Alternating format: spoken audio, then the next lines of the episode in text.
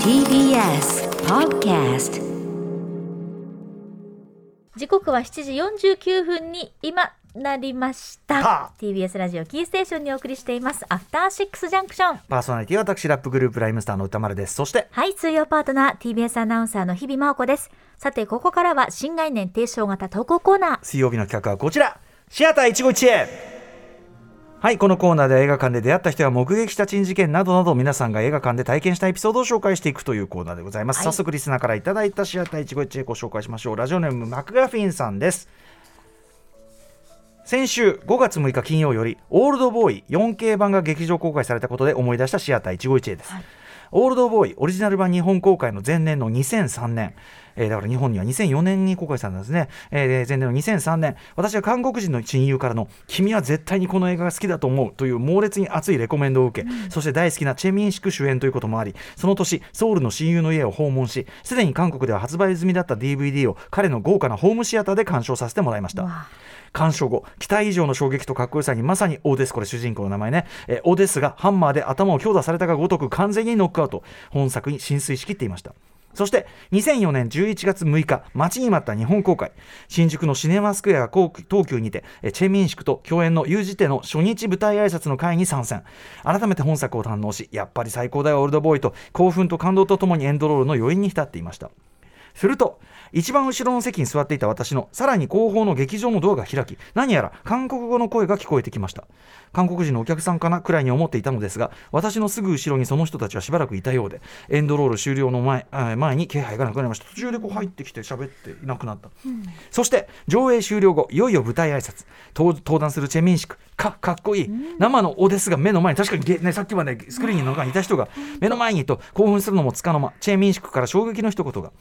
皆さんと一緒に映画を見たくて実はさっきエンドロール中後ろの入り口から少し劇場に入らせていただいたんです、なんとエンドロール中私の真後ろにいたのはチェ・ミンシクご本人だったのですこれだけ大好きな作品の主演俳優がまさか私の真後ろゼロ距離にいたなんて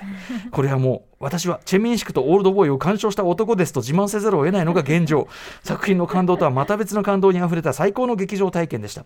皆さんと一緒に見たいなんて理由も息で素敵する大好きですチェミンシク、えーコロナ禍以降なかなか実現が難しい海外スターの舞台挨拶がまた通常通り行われる日々をまたね通常通り行われる日々を心待ちにしながら今週オールドボーイ 4K 版を思い出の地新宿で見ようと思っていますいやー映画館って本当にいいものですねというねはいオールドボーイ言わずと知れたパク・チャヌクもうね、えー大修正作復習3部作2個目というねはい、まあ、強烈な作品でございます後にスパイク・リーのねリメイクなんかもありましたけどそうかでもちすごく今思えばめちゃ豪華ですよね本当にチェ・ミンシクという字で来てさそっか普通にそのだってシネマスクエア東京ってそこまで大きい劇場じゃなかったですからミニシアター走りみたいなとこなんでそこにいるのはすごい贅沢ですよね。ねえしかもなんかこのエンドロールのとこだけっていうこのなんかいいですね、おしゃれうん ねえあのーしかもさこの方はさマクガフィンさんは、はいオールドボーイを事前にまあもう見てそうかそうかすごい好きになった状態で見てるからカルト度が上がった状態で見てるかそらう、か見て多分その初見だともう結構ちょちょっと衝撃がねうわーってなって終わってるところなのは、もう本当に好きになって好きになってという先のこれなんでねよりねいやーひとしおでしょう私ね。日曜劇場 DCU のはい制作発表のええ試写会をした時に、はいはいこういう出来事が実はありましおおおなんとなんてとあの第1話はいを、まあ、試写会兼制作発表の司会だったんですね。はいはいでお客さん本当に皆さん初めて見るということで、あ大きなスクリーンで見るっていう回だったんですけど、はでそこではい。あの日比さん一番後ろに演者の皆さん全員座られるんでってうんうんうん言われてもうめちゃくちゃプレッシャ ーで言えないし、うんでも皆さん見てるし、うんうんうんでゾロゾロゾロってやっぱ入ってくるはいはいオーラみたいなのを真っ暗闇の中でも感じええて。えええええどうやら皆さんその時が初めて1話をご覧になる演者の皆えさんなるほもどなるほどなるほど。ということだったので、えーそりゃすごい。やっぱりこの出ている方々のやっぱりお客さんの反応と、ままあ、特に今回はね韓国からいらしてってことだったから、はいはいやっぱりこう見ている、うんうんここっちも緊張するけそうど、ですね演者の皆さんってやっぱり特別うんに、うんうんその場の雰囲気っていうのは一期一会なんだなってあの時もすごいなんかどうどうすればいいいか分かやんなく気にてなるよね後ろの反応もね。私が一番ドキドキしてるよって言って確かに確かに。へえ。 そうそういう今思い出しましたね。あそう、んえそれでこう終わってこうバッと明るくなって、はい、だから本当にあの演者の方々、もう作りに映ってた人たちと見てた人たち、観客席の人たちが同じ同じ気持ちだからうし皆さんはどうだった反応はいやおおみたいな皆さんの観客の反応も良かったし、うんもちろん良かったし、はい阿部寛さんとかやっぱり初めてご覧になったから、はいはいうんやっぱりちょっと感無量といった様子おうおうおうでステージに現れて、えー、あなんの声でだろうあの声で東大に行くってそれはドラゴンだからですけど ね そうそうそう、へーなんかねやっぱり映像作品にこう作るもの見るものがいて作品ってこうできるんだなっていうのを、うん確かに司会者の立場で見ててなるほどねなんかそうほかほかしてました、うん、スクへえ、リーンも会場も後ろがやばいねそう、ね全員いらっしゃ ったの感じながらそうそうそういや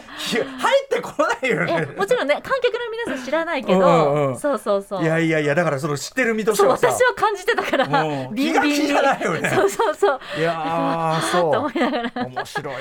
そうやっぱりでもご覧になるとね、ううんん映画の見方本当一気に変わりますよ舞ね。台挨拶とかだからその本当にそのスクリーンに映ってる特にテレビとかっていうよりはあの巨大なところに映ってる人えがえそうそうそこにっていうのはやっぱね劇場のねうんねあれですよね僕だと「あの時をかける少女」の原田知世さんのライブ付きだった時もちろん原田知世さんご本人もそうだけど横に並ばれて見ていた深町和夫役高柳良一さんがしかも終わった後えにえ僕がこうやって涙をこうやって最前列でこうやって拭いていたら来て「歌丸さんですよねいつもありがとうございます」僕はまあ時をかける少女好きだって言うから僕からすれば思わず高柳良一さん分かってるのに「あふ深町君なっ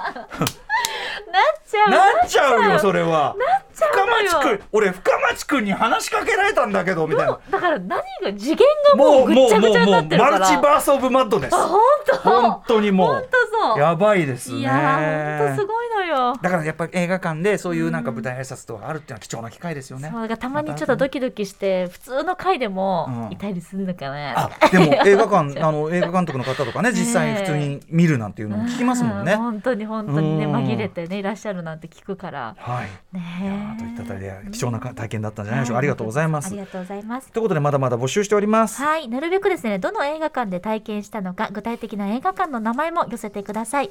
投稿コーナー宛先は歌丸アットマーク tbs.co.jp までメールが採用された方には番組ステッカー差し上げます。以上、本日水曜日はシアター151でした。